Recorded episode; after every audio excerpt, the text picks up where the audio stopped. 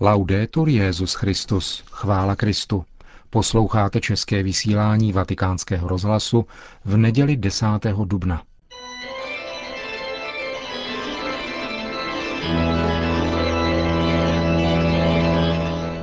Církev a svět. Náš nedělní komentář. Připravil a hovoří Ondřej Krajtl.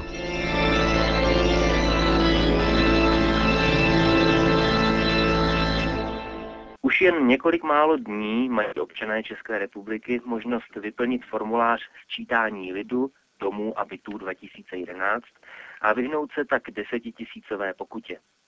Zemí obcházejí sčítací komisaři a v propagačních spotech nás celebrity i tzv. lidé prostí přesvědčují, jak důležité a dobré je zúčastnit se a vyplnit formulář. Jako bychom snad měli na výběr, když hrozí nemalá penalizace.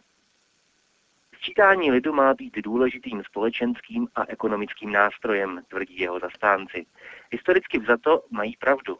Vždyť během jednoho z antických sčítání se narodil Kristus v Betlémě a naplnil tak slova starozákonních proroků. Ovšem jen stěží lze příchod vykupitele označit za výsledek přepočtu obyvatel s cílem vybrat více na daních.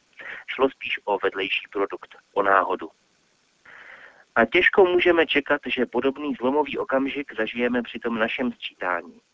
Od počátku jej totiž provází řada zvláštních okolností, zanechávajících po sobě zvláštní pachuť.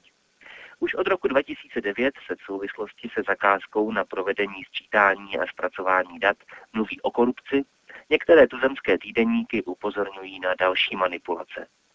A jak už ukázalo mnoho jiných, ve sčítacím dotazníku není téměř žádná otázka, která by se nedala zjistit z jiných zdrojů.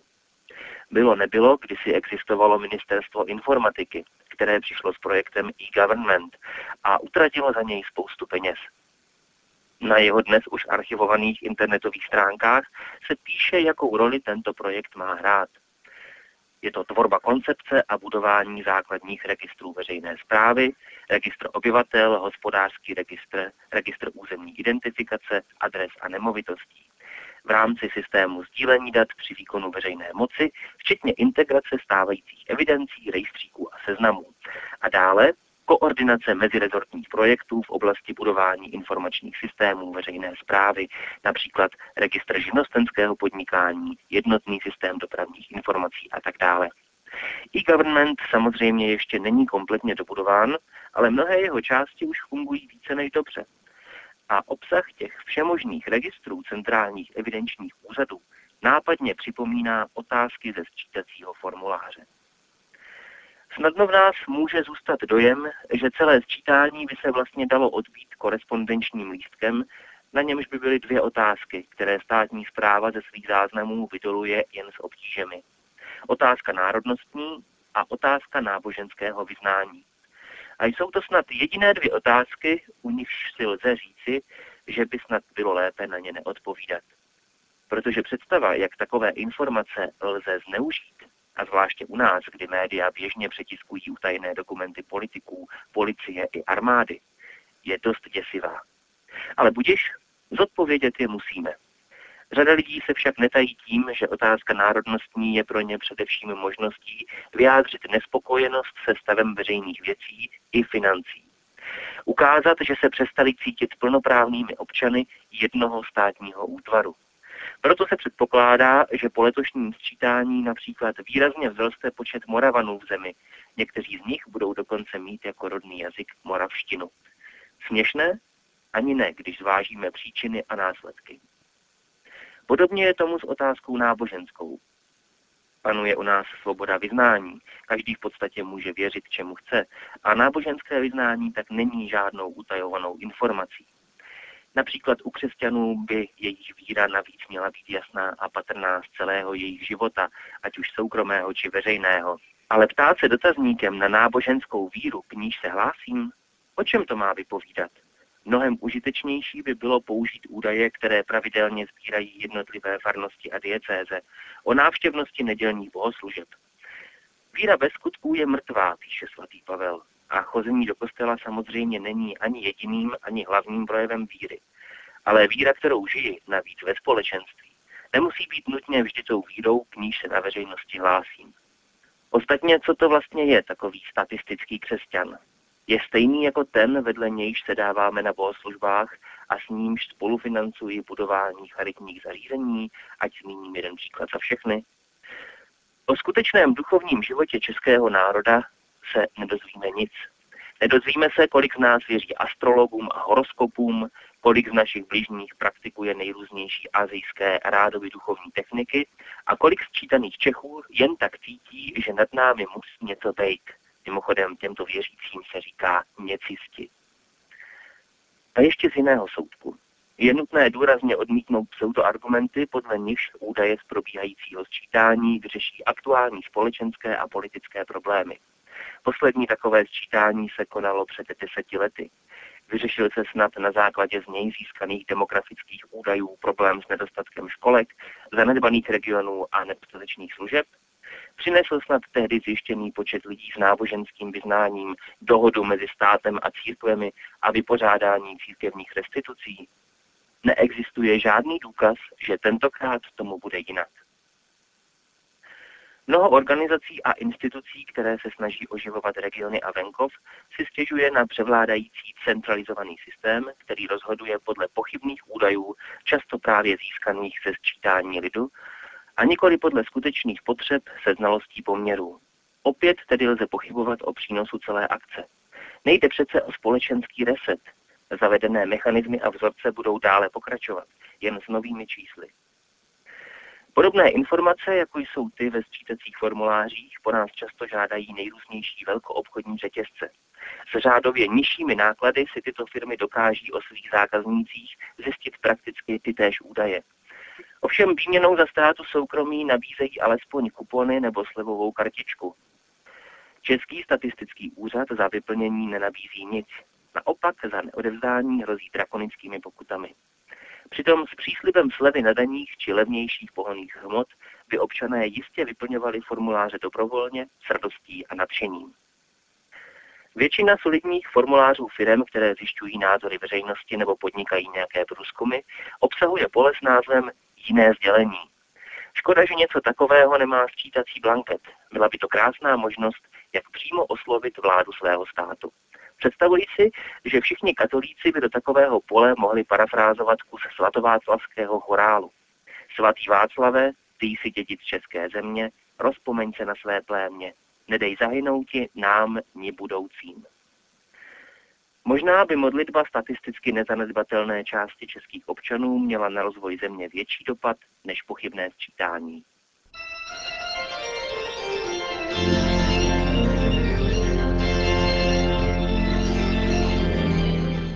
Komentář Církev a svět připravil Ondřej Krajtl.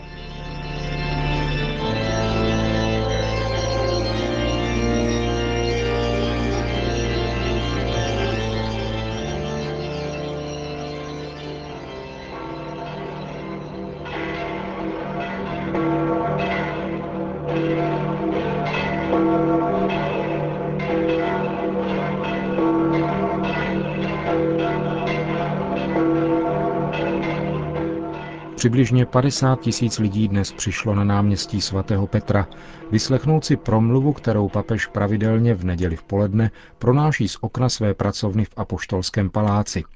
Benedikt XVI. dnes řekl, e drazí bratři a sestry, mancano solo due settimane alla Pasqua e le letture bibliche di questa domenica parlano tutte della risurrezione. do Velikonoc zbývají dva týdny a všechna biblická čtení této neděle mluví o vzkříšení.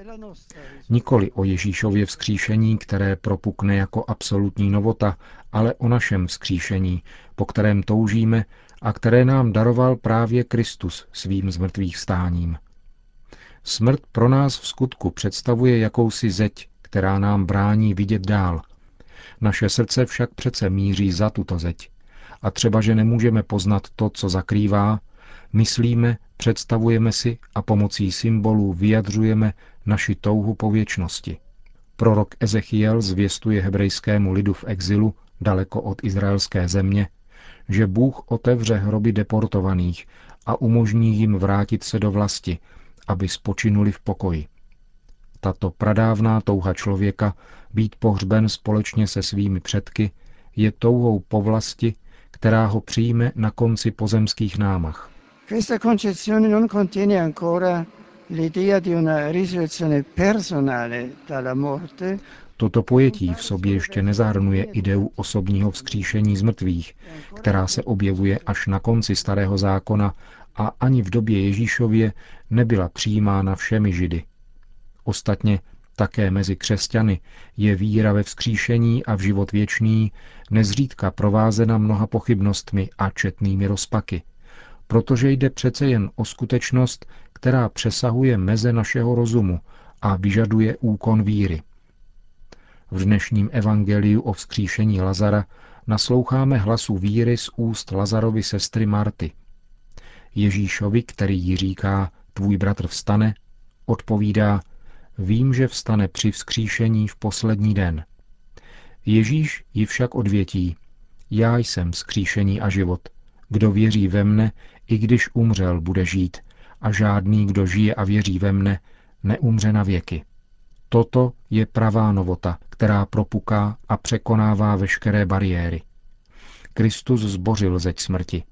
V něm přebývá veškerá plnost Boha, který je život, věčný život. Proto nad ním smrt neměla moc a vzkříšení Lazara je znamením jeho plné moci nad fyzickou smrtí, která je pro Boha pouhým spánkem. Ma c'è un'altra morte che è costata a Cristo la più dura lotta, addirittura il prezzo della croce. Existuje však jiná smrt, za kterou Kristus zaplatil nejtužším bojem, ba přímo cenou kříže, totiž duchovní smrt, hřích, který ohrožuje existenci každého člověka záhubou.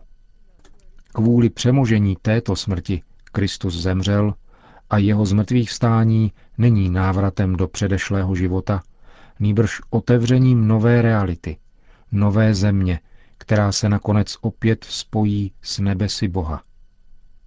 Proto svatý Pavel píše, když sídlí ve vás duch toho, který z mrtvých vzkřísil Ježíše, pak ten, který z mrtvých vzkřísil Krista Ježíše, probudí k životu i vaše smrtelná těla svým duchem, který sídlí ve vás. Cari fratelli, rivolgiamoci alla Vergine Maria.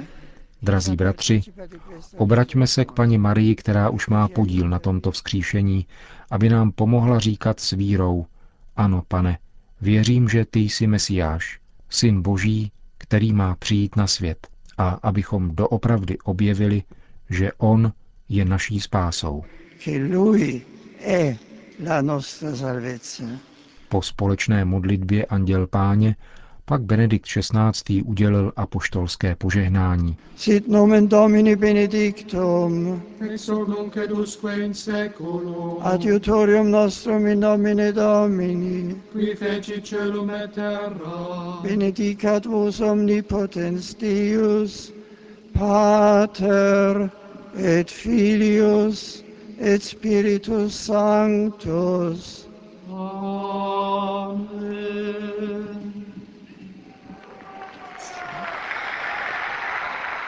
Končíme české vysílání vatikánského rozhlasu. Chvála Kristu, laudetur Jezus Christus.